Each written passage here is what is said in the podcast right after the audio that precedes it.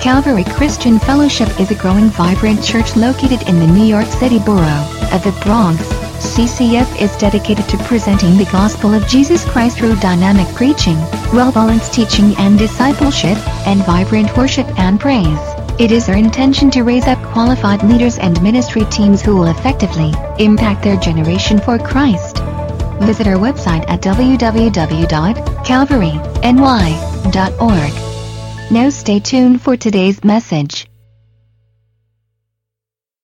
One of the things, and I've told you this in the past, I have a lot of friends, good, dear friends, experienced men and women of God in the kingdom of God.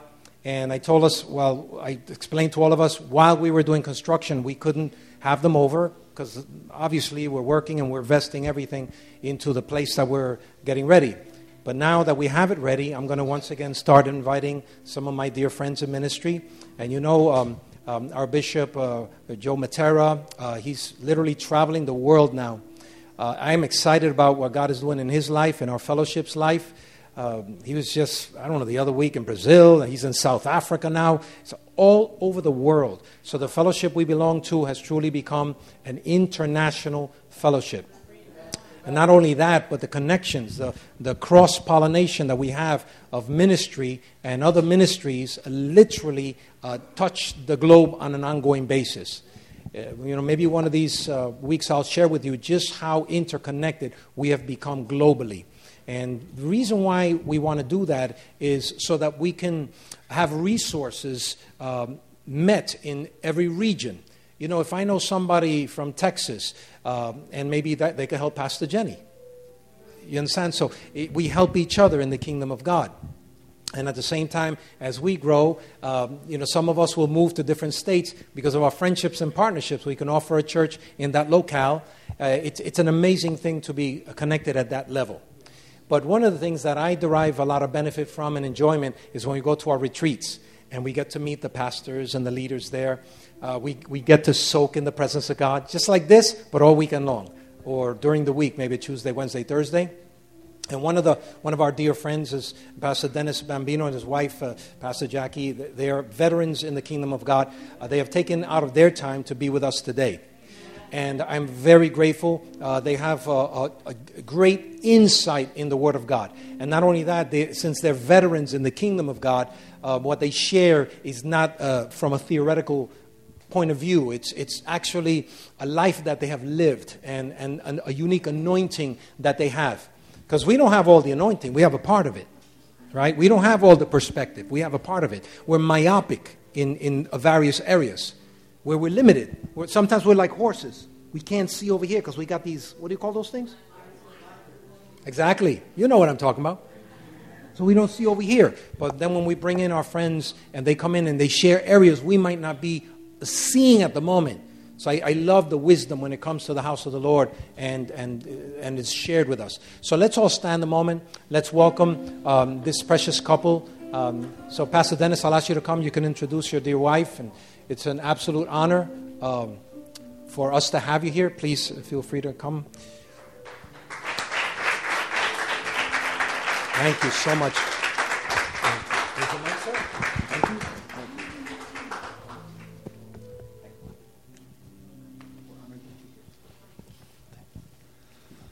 Well, it's just such a, a blessing to be here. You may be seated. I was uh, I was actually born in the Bronx, so this is like uh, this is like coming home. I was raised somewhere, uh, Gun Hill Road. Is that somewhere out there? Somewhere. So, um, and then uh, we we moved to Long Island when I was five years old. Forget about it, because it's just totally different out there. But. Um, it's really good to be here. You're such a warm people. I just feel so much at home. Uh, Jackie and I have traveled to 27 countries together bringing the gospel, and uh, you're always at home when you meet your family. You know, and uh, it's just such a pleasure to connect with you. And the servant, the servant attitude here is just so apparent, and it's not a function of the church, it's an attribute of the church.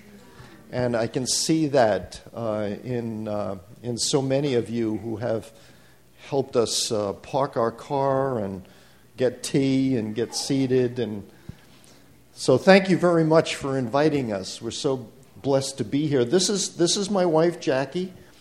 Um, and um, we, have been, uh, we have been married 47 years. That's right. We're not that old. We got, we got married when we were six years old. So uh, we're, we're, we're, not that old. Okay, but uh, we, have three, we have three beautiful daughters and 12 gorgeous, absolutely incredible grandchildren. Right. And I know all of your grandchildren are pretty too, but mine are the prettiest. Okay, so. and the handsomest. We've got seven, seven granddaughters and five grandsons. So I want to uh, introduce uh, the bride of my youth. Amen. His prime, his prime rib. Amen. Well, it's a blessing to be here. And I just want to uh, say that when I walked in and, and uh, just experienced the worship and the, the praise, uh, it was good. I really enjoyed it. I really enjoyed it. So, and I, and I even turned to my husband and I said, The people are really singing. and that's such a blessing, and it pleases the Lord so much, so much. So um, usually I, you know, the Lord gives me something just to, you know, bring to to the church, and I just really feel that we are in. Um, can I step away from the pulpit? Okay. I feel like we're in a, a, a season of transition. There's a shift that's taking place. We're going from one point to another point, and we don't necessarily know where we're going. I believe God's doing that deliberately that He's hiding things from us. And He's saying, just take one step at a time so that we can grow in faith and in greater trust of who He is. And in that transition, He is doing a work in us to transform us from the inside out. Amen. And just recently in my prayer time with the Lord, I, He just showed me that in transition, He's with us in a great way. And he just pointed out uh, the area of when the Israelites were leaving Egypt, and he told Moses, Tell them that we're moving them out. We're moving them out. And I just want to read that passage just real quick. It's just a, a couple of verses. And it says here, Therefore, say to the Israelites, I am the Lord, and I will bring you out from under the yoke of the Egyptians. I will free you from being slaves to them, from being slaves to the spirit of this age. He wants to bring his church from underneath the influence of the world and of the world systems and bring them into the promises that He has spoken to each and every one of us. I believe that this is a year of fulfillment of prof, uh, promises, and we are to follow the leading of the Holy Spirit. So he says here, I will free you from being slaves to them, and I will redeem you with an outstretched arm and with mighty acts of judgment. I will take you as my own people, and I will be your God. And then you will know that I am the Lord your God who brought you out from under the yoke of the Egyptians. And I will bring you to the land I swore with uplifted hand to give to Abraham, to Isaac, and to Jacob. And I will give it to you as a possession I am the Lord. And what I believe God is doing in this hour is He's taking us out to bring us in. He's taking us out to bring us in. And we need to walk by faith. We need to come from underneath the influence of the spirit of this age, the spirit of this world, the world systems, and get into God like we have never gotten into God before. And I'm just going to stop with just, I'm, i feel to share this prophetic word. How many believe in the prophetic?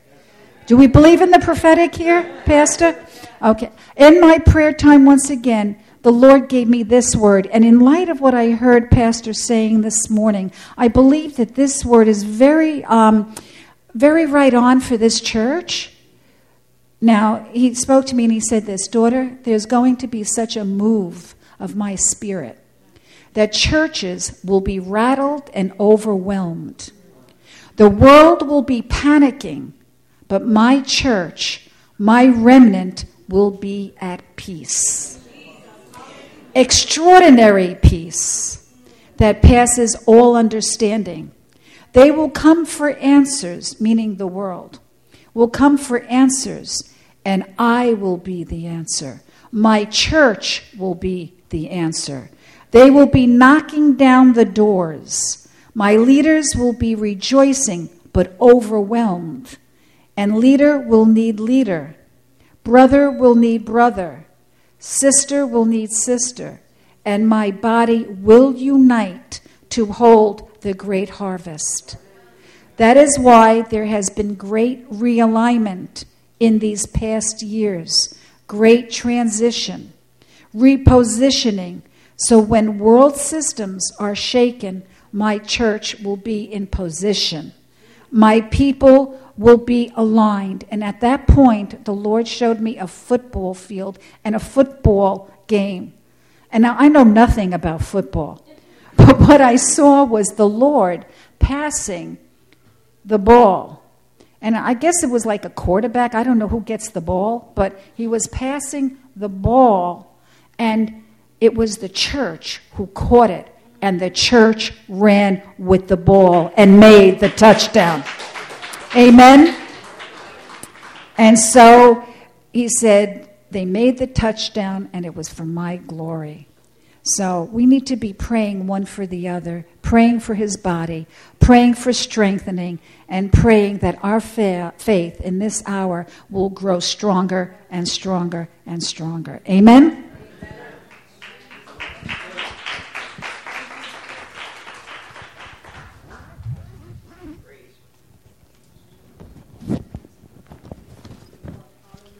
She can hold her own, can't she? Well, she's a, she's a minister in her own right. She's been ordained and um, ministers at women's conferences, retreats, and women's breakfasts. And she's a, uh, a coach to women, a mentor to women, and she's also a certified health coach. So women come to her very regularly for coaching in their health and she winds up coaching them in her their walk with the Lord. And uh, because the greatest health is spiritual health, isn't it? Amen. Amen. That was a great word, and I'm going to tie into that. Um, you know, we have grown up, and uh, when we first met and got engaged, we said that we wanted to grow old together, and we made it. and uh, but going, get, you know, getting old is not all that bad. I've discovered, right? That's right. it's got some benefits. Um, uh, I found out the fallacy uh, that men lose their hair as they get older. That it's a fallacy. No, it's a fallacy. I've discovered that men don't lose their hair. The hair just goes underground and it comes out their ears and their nose. Right?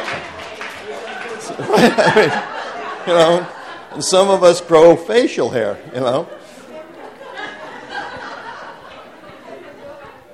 No, it's it's uh, you know it's true. So uh,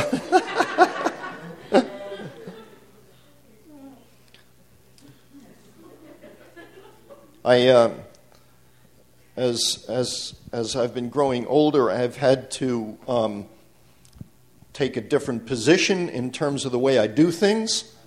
Um, as you grow older, uh, it becomes an Olympic event to try to pick something up. Have you? It's an Olympic event. People gather around to watch whether or not you're going to make it. So you, you drop something on the floor, and you, you, you don't pick it up right away. Okay, you, you circle it. All right, and what you're trying to do is get a strategy for picking it up. And the, the goal the goal is not picking up the object.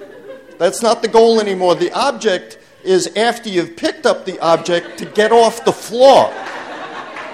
So you've got to figure out how, you know. So anyhow, it's it's uh, it's quite an adventure. Life is an adventure. Amen.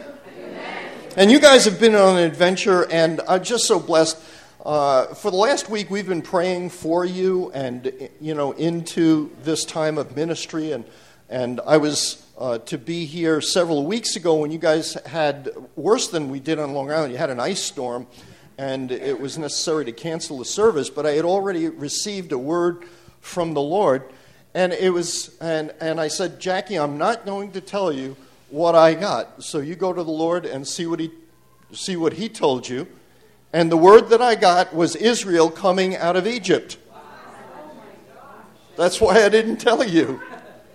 Okay? And I know that in the recent past of this church and this fellowship, this community of, of believers, this family of faith, uh, that you have been coming out from underneath what the enemy has tried to put on top of you.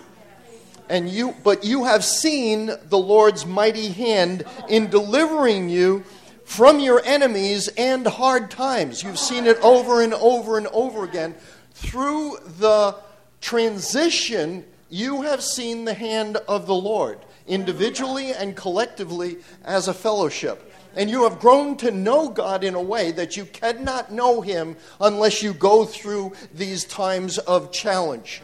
A time of challenges is uh, from the Lord's side is intended to make you, from the devil's side is intended to break you.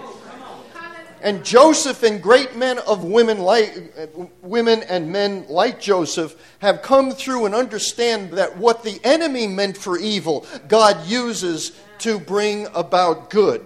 And he's forming us in the process because he doesn't want to just bring us out, he wants to bring us out differently than we went in. He wants to transform us, change our form, change who we are by demonstrating to us who he is.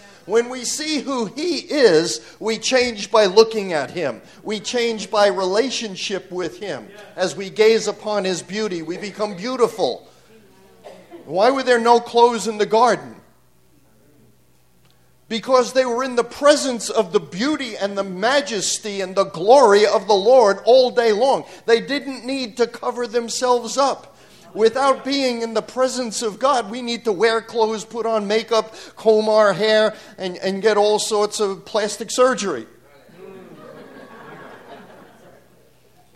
But in the presence of the Lord, we are beautiful because He is beautiful and He made you and I in His image and likeness. The more time you spend in the presence of the Lord, the more transformed you will be to become who He is to become a, a man or a woman of internal beauty that radiates through your body and brings health to your bones. Amen? Amen. And the Lord wants you to know that um, you have been faithful and God is well pleased. You've experienced the fire by day and the cloud by night, God leading you through the process. His presence here he said to me, is increasing.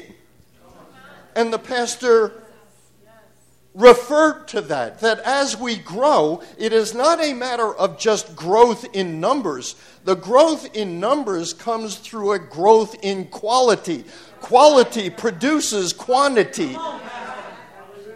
And so he's looking for quality that he can cause to become quantity and touch a world with that. Even the mustard seed becomes quantity because the quality in that little seed is exactly what will reproduce all that God had created it to be. Amen? But that you are in transition, you are in a changing period. even now, you are in transition, and I want to welcome you to the fact and alert you to the fact that the entire body of Christ is in transition. You're in a good place. We are being changed. The world is changing rapidly, and God is at work to change the church to meet the challenge that is coming to the world. As, as my wife said, it is not going to be science that has the answer. It's not going to be politics that has the answer. It's not going to be the strongest nation that has the answer. It's going to be the church that has the answer. And the answer is a magnification, a manifestation of the person of Jesus Christ. Not our programs, not our, our, our pulpits, but his person. And he can come through our programs. He can come through the pulpit. Absolutely. We don't throw that away. All right, but it, without his person, it's just religion. And the world is tired of religion. The world is looking for a manifestation of the sons of God in these last times. And that is what is going to come forth. I want to declare to you that as beautiful as this building is, and I'm going to get to this again, but it seems to be coming up now in my message that this building is an opportunity for you to meet collectively, but this is not the church. This building is a place we meet. We are the church. When two or more get together, the church is getting together for prayer. The church is getting together for praise and worship. When you all by yourself are moving throughout society, you are a demonstration of the triune God in you, coming through you, wherever you are. You are the church. You're a living stone in the body of Jesus Christ. And that is what makes the body of Jesus Christ so dynamic. It is not stuck to a building. It permeates and radiates all throughout society. There isn't any place the Spirit of God can't go when, when He has someone that will take Him there. Come on now. He can go into your office place. He can go into your bedrooms. He can go into the lives of people next door. He can go to the nations. All through his people. But I don't drag a building around with them. Come on, amen. Okay, you're going to have your school. And your school is going to be multitudes of young and old who want to be discipled by the Lord Jesus Christ. And that can take place. That can take place in your offices, on your lunch hour, in your homes, at your kitchen tables, and especially here, absolutely here in this building and in many other buildings. In any place, you can make a disciple. And that was what Jesus said go and multiply, make a disciple. Every one of you. Don't wait for the program of the church. The program, if you will, is in you. The call to multiply is within you. You are being prepared to go forward. But here is the warning whenever we're in transition, think about the pioneers, the pioneers that settled uh, America, uh, when they left the, the stronghold and they were going out into new territory, they were most vulnerable. And as they were traveling, if there was an attack, what did they do? They circled the wagon trains. They came together. They are strong, not individually, they are strong collectively together. It's the banana that gets separated from the bunch that gets peeled.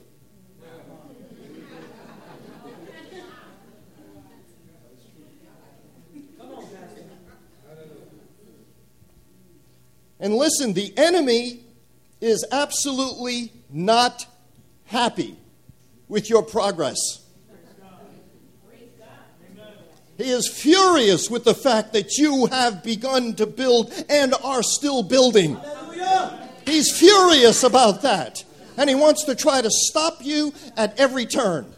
It's not just your finances. He'll attack your emotions. He'll attack your health. He'll attack uh, your relationships. And you've got to be on guard for every tactic of the enemy that will attempt to stop or slow down the building of the body of Jesus Christ. Become alert to the tactics of the enemy. So he has been buffeting you on every side. And the sense that I got was that some of you are weary of warring.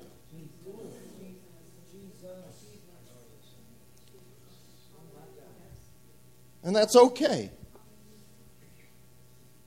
When I, I was in the Army, I, I regularly donate to the USO because the USO was there to, you know, give us a ping pong table or a pool table and a place to just hang out and rest from the war.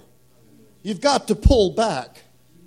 You can't be out there on the firing line all the time. You've got to find the secret place. I think one of the most important things that the body of Christ must learn is Psalm 91. He who dwells in the secret place of the Most High will abide under the shadow of the Almighty. And then the fiery darts of the evil one, the arrows that fly by day, the pestilence that stalks the earth, the snare of the fowler will not come nigh you. You will be walking in the presence of God. You don't leave the secret place, you take the secret place with you. You work out of the secret place, staying in the secret place. It is your offensive weapon to be in the Spirit. So, as much as some are weary and worrying, some are grumbling. I don't want to do this anymore. And uh, Pastor talked about that this morning. He set you up for it. Jealousy. you see how the Holy Spirit speaks? Jealousy and competition, and, you know, I'm tired, or that's not my job, man. You know, that's somebody else's job. No, no, no, it's everybody pitch in. Grumbling and complaining kept the people of God out of the promises of God. What's the opposite of grumbling and complaining? Thanksgiving and praise that keeps us going through the gates into the presence of God. Because the pre- in the presence of God is fullness of joy. I've got nothing to complain about if I'm in the presence of the Lord. He's all I need, He's all I want. Amen? And some of, some of you are discouraged. Discouragement is something that comes upon us when we lose our vision. And again, I was so pleased to hear the pastor casting vision because without vision, the people are without restraint. They bang into walls. They're scattered. They don't know what to do. They don't know who they are. We've got to see what we don't have now so that we can draw it out of the spirit into reality. And Pastor talked about that in the offering this morning. I was just about to quit bringing my message because he did the whole thing. Discouragement comes when we lose sight of God. We've got to see Him for who He is. There is nothing that we're going to do outside of ourselves in our own strength. I'll talk about that a little bit more in just a minute. And but others of you are saying, "Hey, let's go. This is exciting." Let's move on. As far as encouraging you, that's why I'm here this morning, and my wife and I are here this morning. Joshua chapter 1, and I'm going to paraphrase some of these verses for time's sake, but uh, Joshua chapter uh, 1, verse 6 and 7 and 9 and 18. Four times the Lord says to Joshua, Be strong and courageous. Do not be discouraged, but be encouraged. Be strong and courageous. Where do you get your strength from? From the Lord. It's not my strength. We can't do this, saints. We cannot do this. It's impossible to do what God calls us to do. We've got to do it by the power of the Holy Spirit. And that is while you and I are in conversion, we are in transition. The huge transition that God wants to bring us into is to come out of religious strength and religious duties and religious functions, going through the motions without a realization of who God is, and come into the fact that God is the one that's going to do it in us, and then God is going to be the one that does it through us. Come on. Hallelujah. Amen. Be still and know that I am the Lord. Amen. Praise God. And as much as my wife read from Exodus, I too have a an exhortation and encouragement from Exodus chapter 14 verse 13. I'm reading it to you. Moses answered the people, "Do not be afraid. Stand firm, and you will see the deliverance the Lord will bring to you today." Listen to this. The Egyptians you see today, you will never see again. The Lord will fight for you. You need only to be still. Now, that takes more faith than you can believe when the devil is breathing down your neck and threatening financial destruction, threatening disease, threatening division. All right, when you can't see the future, to be still means I trust you, Lord. And in order to trust you, Lord, I've got to see you, Lord, for who you are. You are Jehovah Jireh. You are Jehovah Tsidkenu. You are El Elyon, the Most High God. You are Eli. Elohim, you are El Shaddai. You are all that I need. When I see him for who he is, I can be still in him and wait for him to move. And if he doesn't move, stay there. Don't invent something to do because it's a good thing. Don't try to do it in your own strength because that's religion. And religion gets us into trouble. Abraham made a complete mess out of the history of the world because him and Sarah got together and said, God's taking too long. Let's try to do this on our own. You be still and wait for the still small voice. Still small voice behind you that'll say, This is the way, walk ye in it. Otherwise, don't move. Wait for God to move first and follow Him. He's not going to follow you, He's the Lord. He's got an attitude about it.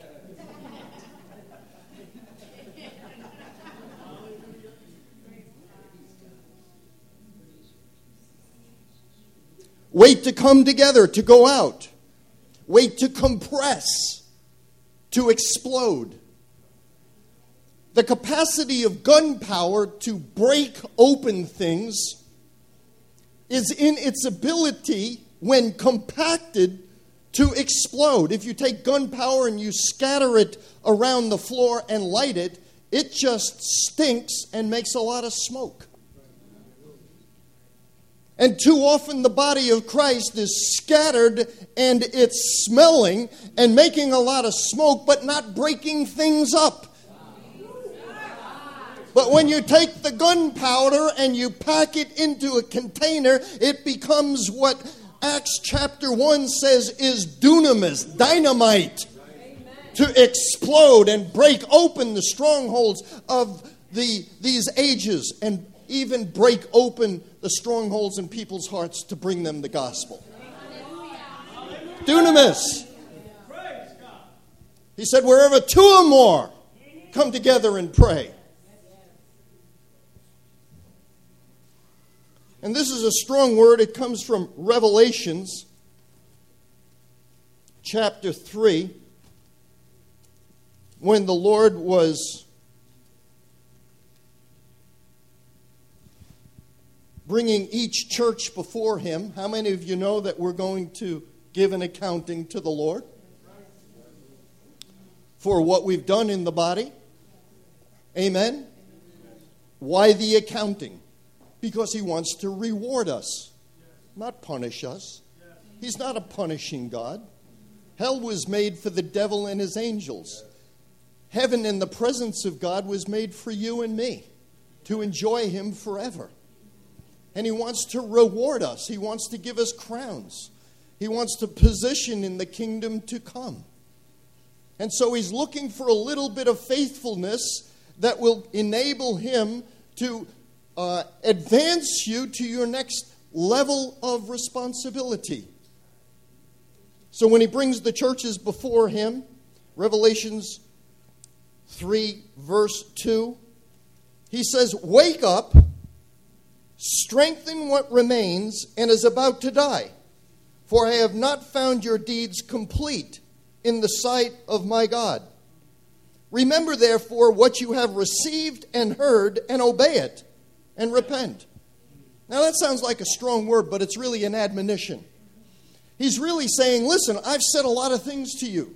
Now, gather those prophecies together, gather those words together, and begin to pray over them. Don't be discouraged, but be encouraged by the fact that, that I am going to bring you through to another level. And I'm trying to tell you don't fall asleep at this point in time. Wake up and believe. Yes. Wake up and receive what you need to go to the next level. Yes. Don't get complacent. Hallelujah. Don't sit back.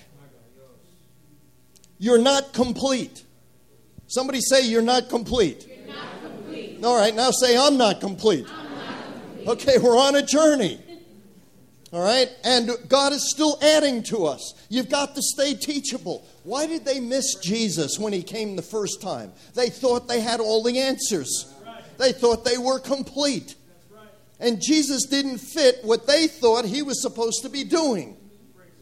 They weren't pliable in the potter's hands. We've got to stay pliable. We're still in the making process. And we could very easily, and it happens in every revival in history, that the preceding generation that had a revival misses the next one because it doesn't fit the one they had.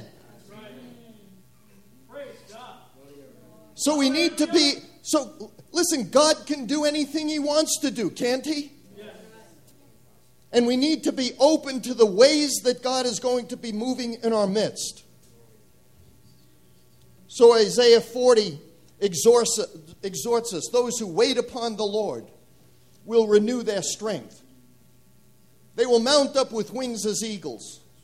They will walk and not be weary. They will run and not faint. Those who wait upon the Lord. Now, waiting is not an inactivity, waiting is a peering into, waiting is a looking toward.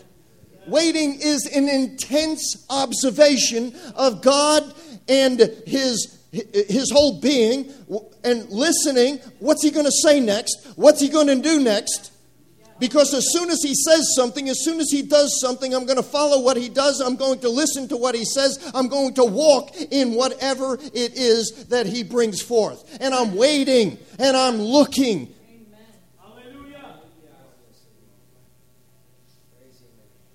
Glory to God. Glory to God. Waiting is a time where if you've been hit and hurt, it's time to be healed. Come on, you guys, come on. I mean, we live in a real world. We live in a real church. We live in a real family. And listen, we do love one another. Yes, we've affirmed our love for one another, but we've hurt one another, and we've gotten hurt by other people. We've gotten disappointed. We've gotten betrayed. And we've been hurt and we've been wounded. And the enemy has taken advantage of that to try to get us to stop standing for him. And it's time, saints, listen to me. I've had to go through this in recent years. I've had to go through deep forgiveness for people who have betrayed me and left me, people who lied to me, people who stole from me. In the ministry, I'm not talking about the world. That's easy. It's easy to forgive them because dogs bark and the world does that stuff. It's not supposed to happen in the church. We know that, right? But when it does, it's a grand opportunity to demonstrate the nature of God, who hung on a cross and said, Father, forgive them, for they know not what they do. Luke tells us that you, if you want to be a son of the Most High God, you've got to demonstrate forgiveness for your enemies. And your enemy is too often your brother. Listen, the elder brother in, you know, we, we say in Luke chapter 15, right? And I'll bet, uh, you know, across the board, if you opened it up to Luke 15, verse 11, and I said, What's the title on that chapter, on that parable, what would it say?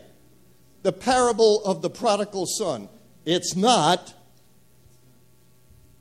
The first verse says, There was a man who had two sons. The parable is about a father. Come on now. Who had two sons, and both of them were prodigal. Prodigal meaning out of relationship with him as their father God, as their daddy. And one went off and squandered his wealth. The other one was religiously working in the field, working in the church, if you will. But he was working with the wrong motives. He was wor- working for reward, and he was working out of relationship with the Father. Where was the Father's heart? The Father's heart was for the Son that was out in the field destroying himself. There should have been two people that ran out to meet the prodigal when he returned the Father and the elder son. Come on, say amen. When you're out of relationship with the Father, you've got no heart for your brother.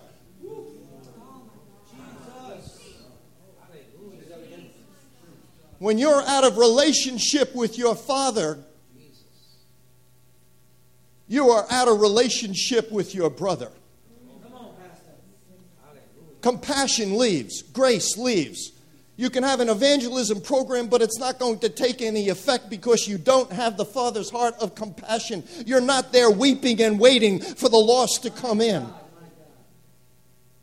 It's relationship with the Father that the Father was looking for. Now, that's a seminar all in itself. You take that one home. It's not even in my notes. But it is time to wait upon the Lord to restore, to rest, and to redig the foundations. There are too many of us, and I'm going to share uh, my, my testimony in just 30 words. Having served the Lord for 30 years, been in the Lord for 40 years. It was a time for crossing over. It was a time for advancement. And instead of that, I was betrayed. My church was split and taken from me. There were lies that were being spoken. I was gossiped about. That's just the short of it. And after 30 years of working and warring in so many different levels, internationally, locally, starting prayer networks and pastors' networks and all sorts of good stuff. I was worn out, I was wiped out, I was finished. How many of you know, and maybe you can relate, your story of having given everything you got and coming up with nothing? Plowing and getting three grapes. You can't make new wine out of three grapes. Come on, you know what I'm talking about. I mean, it could be in your family, it could be in your ministry, it could be in your, you know, your occupation, uh, where you just did your best and you put it all out there, right? And you had it taken from you. It could be in your health. And I got to a point where I couldn't go any further. It's kind of like if you see that. Uh, extreme wrestling, and I don't watch this, but every once in a while when I see my grandsons, they, they watch this extreme wrestling, and, and uh, these guys get themselves tied into knots, and the first guy that gets the other guy into a knot he can't get out of. All right, guess what the other guy does? The guy that's down on the mat. What does he do? He knows he's going to either, he's, his, his breath is going to get cut off and he's going to die, or he's going to lose his arm. what does he do? He taps out. He taps out. I was smart enough at that time, being absolutely discouraged, being depressed, feeling like I, I didn't, didn't know if I even knew God anymore. I tapped out. I said, God, I quit. God said, What, what took you so long? I resigned. I let go of ministries. I turned responsibilities over to other people. And for more than a year, I hung out with God. He brought me into a desert place. He separated me from everyone else for the most part. I spent hours and hours and hours and hours every day. Just, I didn't even know what to say. I didn't know where to go. I didn't know how to pray. I was empty. I was filled with bitterness and anger. And little by little, he didn't even address my sin, the stuff that I did to other people. He didn't even address that. He didn't address my pain. He did what he did to Job. Job went through a horrible situation. And you know that some of you have gone through uh, your own Job situation. And what happened was God showed up in the last chapters and revealed his glory. And at the end of Job, Job said this I have heard of you, but now I have seen you. And everything changed. Saints, what I'm telling you is that through my Job experience, God showed me who He is as I've never seen Him before. I've come into just the beginning of revelatory of a revelatory relationship with God where I am sitting with him and seeing him and hearing him and relating to him and being still. And let me tell you, out of that place, everything is changing. You may be in a situation where you're in a pretzel hold. You may be in a situation like Job where you feel like everything, you know, God, why did you do this? Why did this happen? And you got all of Job's friends telling you that you're in sin and that you should have done this and you shouldn't have done that and this is the way God is. And all of it is mumbo jumbo until you see God. And God is saying, Would you come aside? Would you come apart? And if you don't come apart, you're going to come apart. Would you be still and let me show you who I am? There are too many Christians, in my experience, that have too much information about God, but not enough revelation about who He is. And you've got to move from, from information I know about God to revelation, I know God. I've met Him. I've seen Him. I've experienced Him. I know that I know that I know who Jesus Christ is. I didn't get talked into salvation because if I got talked into it, I can get talked out of it. I am absolutely sure He's the only one true God. He's magnificent. He's holy. He's awesome. He's beautiful. He's majestic. He's all good. He's faithfulness. He's He's love. He'll always be there. He'll never leave me. He'll never forsake me. Listen, I've read the scriptures for 40 years, but I've come to new revelations of I know that I know that I know. And you can't talk me out of it because I've met the man. Pharisaical Paul got knocked down on the road to Damascus. He knew all about God, but had never met God. And once he met God, he had to go off into a desert to consume God and change his mind based on what he saw and what he experienced. Revelation knowledge is an experience. You can write it down. On this date, God said, I saw God. I got a revelation of God. And when it opens up, the light bulb goes on, and you go, wow. God's a wow God. And he wants to wow his people with revelation after revelation after revelation. And these revelations, I, I don't have time to go into it. I'm teaching a whole course on it. These revelations are hidden for this time to be revealed to the church to his children. He doesn't show them to the wise and the learned. He shows it to the kids, to the children, to the humble of heart. And they see what many long to see, and they taste what many long to taste. And so it is time for us to get into a place where God can teach us and God can train us. Not by might, not by power, but by my spirit, saith the Lord. This was always the plan of God that He would prepare a people for His Holy Spirit. And that Holy Spirit, that person of God, did not come to just perform miracles, did not come to just teach us. in John chapter 14, key verse, verse 16 and 17, Jesus said, I am sending you the Holy Spirit, and he will be with you and in you. Hallelujah. Now, I'm telling you, you need to take that home and muse on it. You need to meditate on that verse, two verses, what Jesus said, and the Holy Spirit coming. The Old Testament could only experience his witness. Emmanuel, God with you. So he came and he said, You're my people, and I'm going to be with you. Which means, and look it up in the dictionary, it's amazing, all around you, alongside you, going with you, he's known as the Paraclete, down the road. But God ramps it up in the New Testament.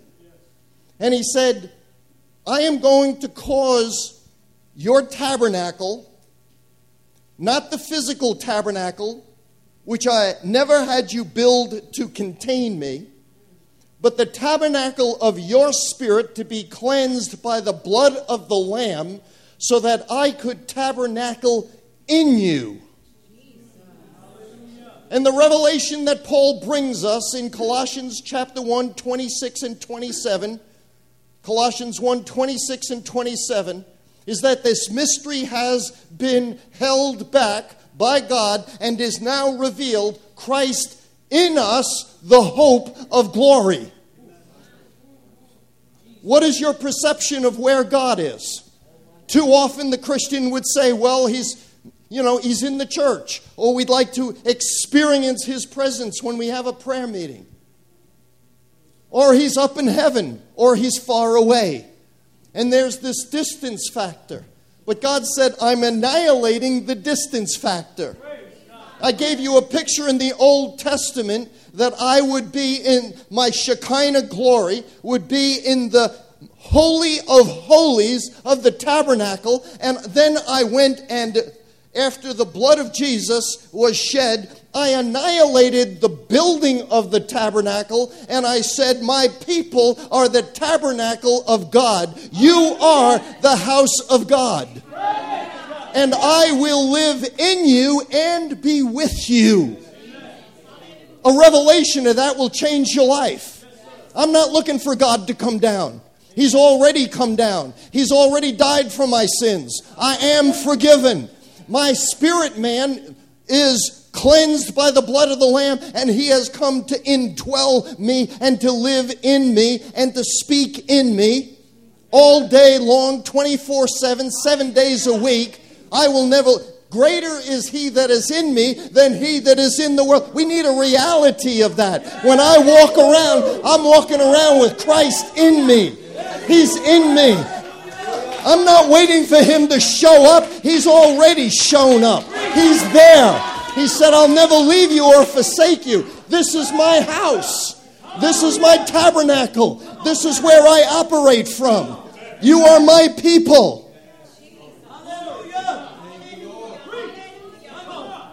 How are we supposed to live? Galatians 5:16. Live by the Spirit, not by my head, not by my strength, but by the Spirit. It is the power of God in me. It is the presence of God in me. It is the mind of Christ in me. His thoughts, His will, His way, not my way, His way. My mind my, shut your mind off. Romans chapter 8 says your mind is hostile towards God, can't know God, never will be able to. I need to take every thought captive and make it obedience to Christ. I need to hear what God is saying and say, Mind, get in line with what God is thinking, what God is saying, and what God is doing.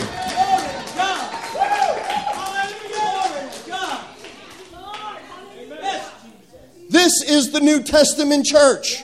We're not supposed to be living like Old Testament people, waiting for Him to show up. He's already died, and He's already sent the Holy Spirit. And He sent the Holy Spirit to live in us to work through us. Jesus was the perfect example of that. Romans, uh, John chapter 5, John chapter 8, I've got the verses up there, but he said, I only do what I see the Father do. I only say what I hear the Father say.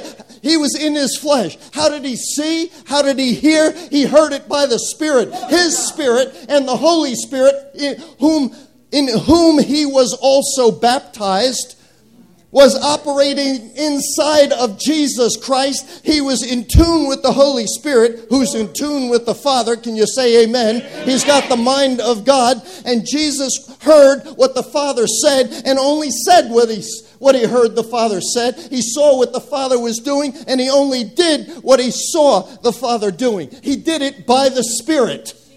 That's a huge conversion. Praise God. Praise God. My head's not in charge anymore. My will's not in charge anymore. I've been crucified with Christ, yet I live. Yet not I, but Christ lives in me. And the life that I now live, I live by the faith of the Son of God. It's not my faith, it's His faith. He's got faith for the impossible. He's got faith I don't have. I just need to tap into who He is, His faith. Come on, say amen. If you're scattered on the outside, you need to get to the inside. You need to get into the Holy of Holies. Be still and wait upon the Lord. You short of peace, patience, kindness, love, gentleness on the outside, well, he, the, the fruit of the Spirit has everything you need. He's got all the love to love somebody. He's got all the joy to keep you happy. He's got all the faith to keep you faithful. He's got all the gentleness to minister to people. It's His fruit. And His fruit comes out of us as we tap into Him. He works through His vessels to bring forth His personality. It's a different way of living. I'm not alive anymore. But God's alive inside of me. What do you mean you're not alive anymore, Pastor? I died in Christ. I'm dead. The old is gone, the new has come. I've been raised in Christ. I'm a new creature in Christ Jesus. It's right there. If any man be in Christ, he's a new creature. The old is gone, the new has come. There's the fruit of the Spirit right there. You guys are right in tune. See, but it's not a matter of knowing this stuff, it's a matter of experiencing this stuff. It's a matter of growing in it, and growth is progressive. Revelation is progressive. I get a little revelation. I get excited about it. I see the fruit of that revelation coming through my personality. My personality is changing into the person of Jesus. I'm made in his image, I'm made to be in his likeness. Can you say amen? People need to see me and not see Dennis, but see Jesus. Experience him. Isn't that right? I mean, I'm not going to put on Jesus. I'm not going to imitate Jesus. I'm not going to do what I think Jesus was supposed to do or say what I think Jesus was supposed to say. I'm going to keep my mouth shut and I'm going to keep my feet planted until I see God moving in front of me and I'm going to step into his steps. The Word of God. Jesus is a lamp unto my feet and a light unto my path. When He speaks the Word, I can step into it. It's as sure as Peter knowing that he could step out of the boat, not on water, but he walked on the Word of God. He heard what the other disciples didn't hear because they were carrying in a boat. They had all, all sorts of fear. How did he hear? It had to be by the Spirit. Peter had to hear it by the Spirit. I mean, there was a storm going on. I've been on the ocean in a storm. You can't hear anything. Nevertheless, a voice that's coming from maybe a thousand yards away. Come on, Peter. Come on, man. Come on, you can do it. Is that you, Lord? They had to be communicating spirit to spirit. But listen, when the Spirit gets finished speaking, you got to be ready to get out of the boat. And this isn't in my notes. I'm taking off here. You all right? He was, he was in a boat. This is another message. You have me back, you'll get the rest of it. Okay. He was in, he was in, he was in a boat, and you know what a boat is, okay? It, you know, it's a hole in the water you pour money into. Okay? It's, it's got sides on it. It's got sides on it, right? And a floor on it. And there's the waves breaking over the sides. But in order, so Peter's saying, Lord, is that you? And they're communicating spirit to spirit. That's extraordinarily important that we learn now how to communicate spirit to spirit. Spirit to spirit, spirit to Holy Spirit, Holy Spirit to my spirit, getting my mind aligned. That's how the renewing of the mind takes place when my mind thinks what the mind of Christ is saying. The renewing of the mind, spirit revelation. But here's Peter he, and, and, the other 11, and the, they're sitting there. And Jesus says, Come. What did he have to do? He had to get out of the boat. In order to get out of the boat, what did he have to do? He had to get over it.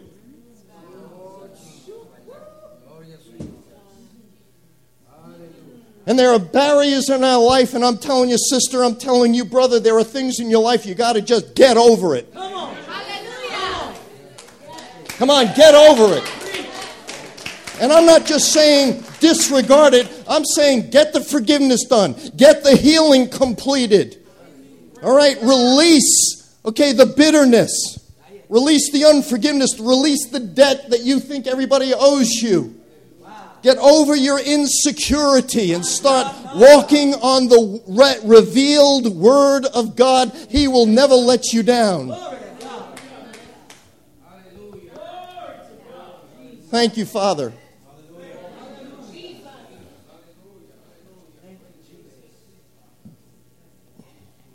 This is the conversion that is taking place. We could do a seminar on spiritual warfare. Those of you who have been warring and are weary. It could be because you are in a place where you where the reality on the outside, listen to me now, the reality on the outside, and the outside is the world, the flesh, the flesh, and the devil. It's my unrenewed mind, my sinful body, and the demonic powers and principalities in the, in the world. When I start losing the battle, it's because the pressures on the outside are greater than the pressure on the inside, and I begin to be crushed. If you take one of those sippy things, those little sippy cups, okay? My grandchildren puncture the straw in there and then suck it out. You suck out all the juice. If you keep sucking and don't inhale, exhale, you keep sucking and sucking all the juice out of it, a little at a time that container collapses. And it does and it collapses because there's nothing on the outside on the inside. There's too much on the outside and the pressure on the outside collapses the container because there's no pressure on the inside and that means that I've got to get a greater revelation of Christ in me, the Holy Spirit in me, the greater one in me, and rest in Him be continuously filled by the Holy Spirit so that the reality on the inside is greater than the reality on the outside. And I keep the victory. Tracking with me? Put on the full armor of God, which is a spiritual experience. And people don't understand how to wear the full armor of God, and I can't go into it in the next four hours. but you know all the parts and pieces of the armor of God. You know the helmet of salvation, the breastplate of righteousness, the belt of truth, the shoes of the gospel of Jesus Christ, the sword of the Spirit, and the shield of faith to quench every fiery dart of the evil one. Let me tell you something except for the sword of the Spirit, the sword of the Spirit is the Word of God the Word of God ignited by the power of the Holy Spirit, bringing illumination. That's what we cut the devil up with. But what I hide behind is not something that I put on, it's someone. It's the righteousness of Christ, it's the salvation of Christ, it's the truth of Jesus Christ, it's the good news of Jesus Christ. So as I know who He is, I hide behind Him. He takes the hit I'm okay. Hallelujah. That's the armor of God in 25 words or less. But I need those revelations. I need a revelation of my righteousness in God, in Christ Jesus. Got too many Christians going around, I condemned, I'm no good, God would never forgive me, I sinned again. I just blew it. I just, you know, I just can't make it. I can't I can't do this holy thing. You know, I just I'm just not this is just who I am. You know, I'm just a second class citizen in the kingdom of God. And they go around with the molly grubbies, you know. They just go around with their and they tuck their lower lip into their shoe and they walk around. You know, they're baptized in lemon juice. You got no joy whatsoever. You can't have joy if you're under condemnation. If you're going to die, you're under condemnation, you're going to die. The wages of sin is death. And you know you got a death sentence over you if you're feeling condemned. Well, you just, saint, listen to me. That person does not have a revelation of the righteousness of God in Christ Jesus and what he did on the cross. You need a revelation of that. You need to see it. That I am in Christ and Christ is in me. My sins are forgiven. And I don't walk around in my own goodness. I am in Christ. And by affiliation, by association, by communion, by union of the Spirit, I am holy. Not holy in myself, I am holy in His holiness. And I'm okay. I'm okay. Now I can stand before the throne of grace and find mercy in time of need and grace to meet absolutely every situation. Otherwise, I don't want to even talk to my daddy. I don't want to talk to him because he's mad at me. He's going to punish me. No, no, no. Okay, 1 John 1 7, if you can confess your sins, he's faithful and just to forgive your sins and cleanse you from all unrighteousness. 1 John 1 7 through 9. But I need a revelation to that. That's not religious. Stop going to church and start being the church. Stop doing religious things and let the fruit come out. You don't work at fruit. Go into any orchard, go to an apple orchard, go to you know, into the countryside and go into an orchard, a vineyard. And if it's far away, from, far enough away from the parkways, in the midst of the vineyard, in the midst of the orchard, orchard, there's no sound. It's just the most peaceful place. And you don't got the apples going, I got a, the tree going, Got to push out some fruit here gonna, uh, oh, I, I, better, I better produce something, you know, because the farmer is going to come and he, he's looking for produce, so I got to produce something. No, no, no. He's just resting, resting. His roots go deep into the soil of God's love. And naturally, supernaturally, comes the fruit of the Spirit. I don't love with my love. How do you forgive these people that have hurt us so badly? Not with your love, not with my love, with God's love. I just tap into God's love. I just let God's love love him through me. And I agree with it. God, if you forgave him, I got to forgive him. If you love him, I got to love him. And I will. I choose. I choose. I choose to love him. I choose to forgive him. This is all about reality, not religion.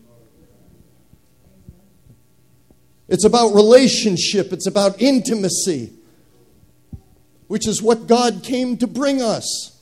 And if we get so activity minded that we lose the relationship, we have gone into the flesh and into religion. Your next level of promotion will be deeper into Christ Himself doing less and Him doing more through you. I'm going to pray this prayer. I want you all to turn there. Ephesians.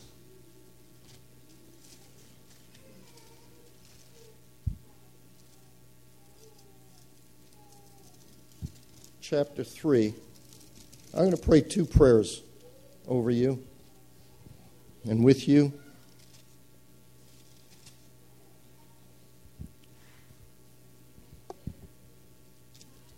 Ephesians chapter 1, verse 17.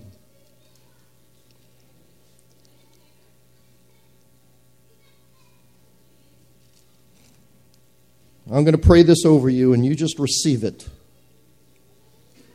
Holy Spirit, you just make this real for your people, your children. I keep asking that the God of our Lord Jesus Christ, the glorious Father, may give you the spirit of wisdom and revelation so that you may know him better.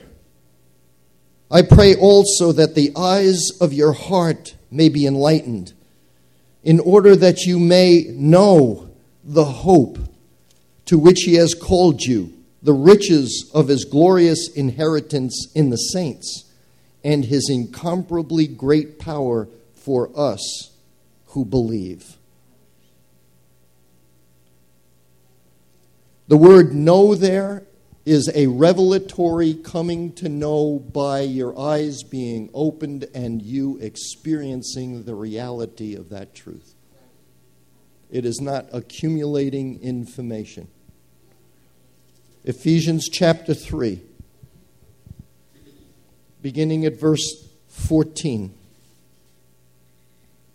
For this reason I kneel before the Father from whom his whole family in heaven and on earth derives its name. I pray that out of his glorious riches he may strengthen you with power through his Spirit in your inner being, in your spirit, so that Christ may dwell in your hearts through faith.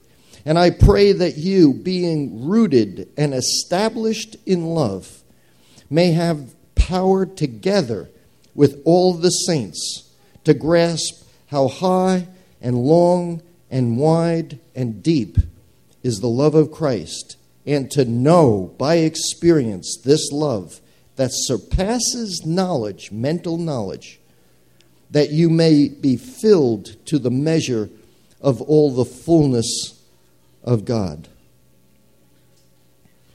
I'm going to pray also from Genesis chapter 11, verse 6. And this is for your unity. God is one. The three in one want us to be one. Our victory is in unity.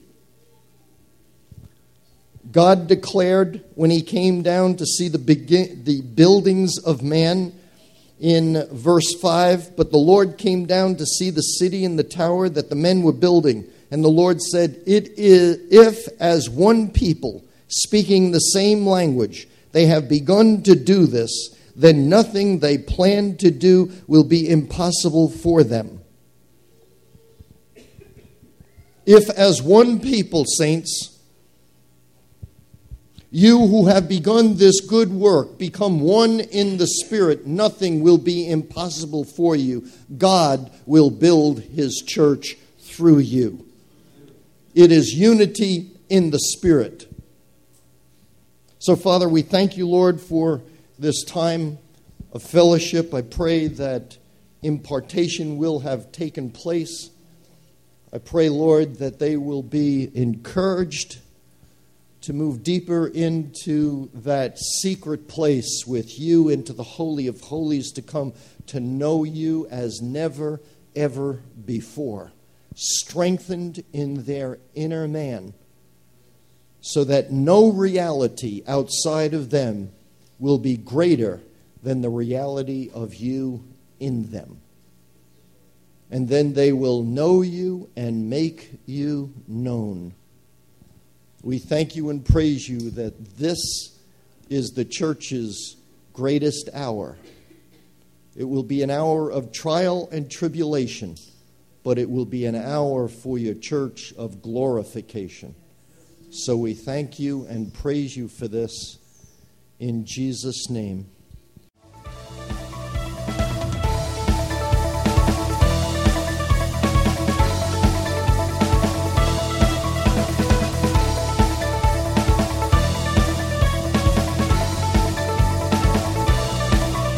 Thank you for listening.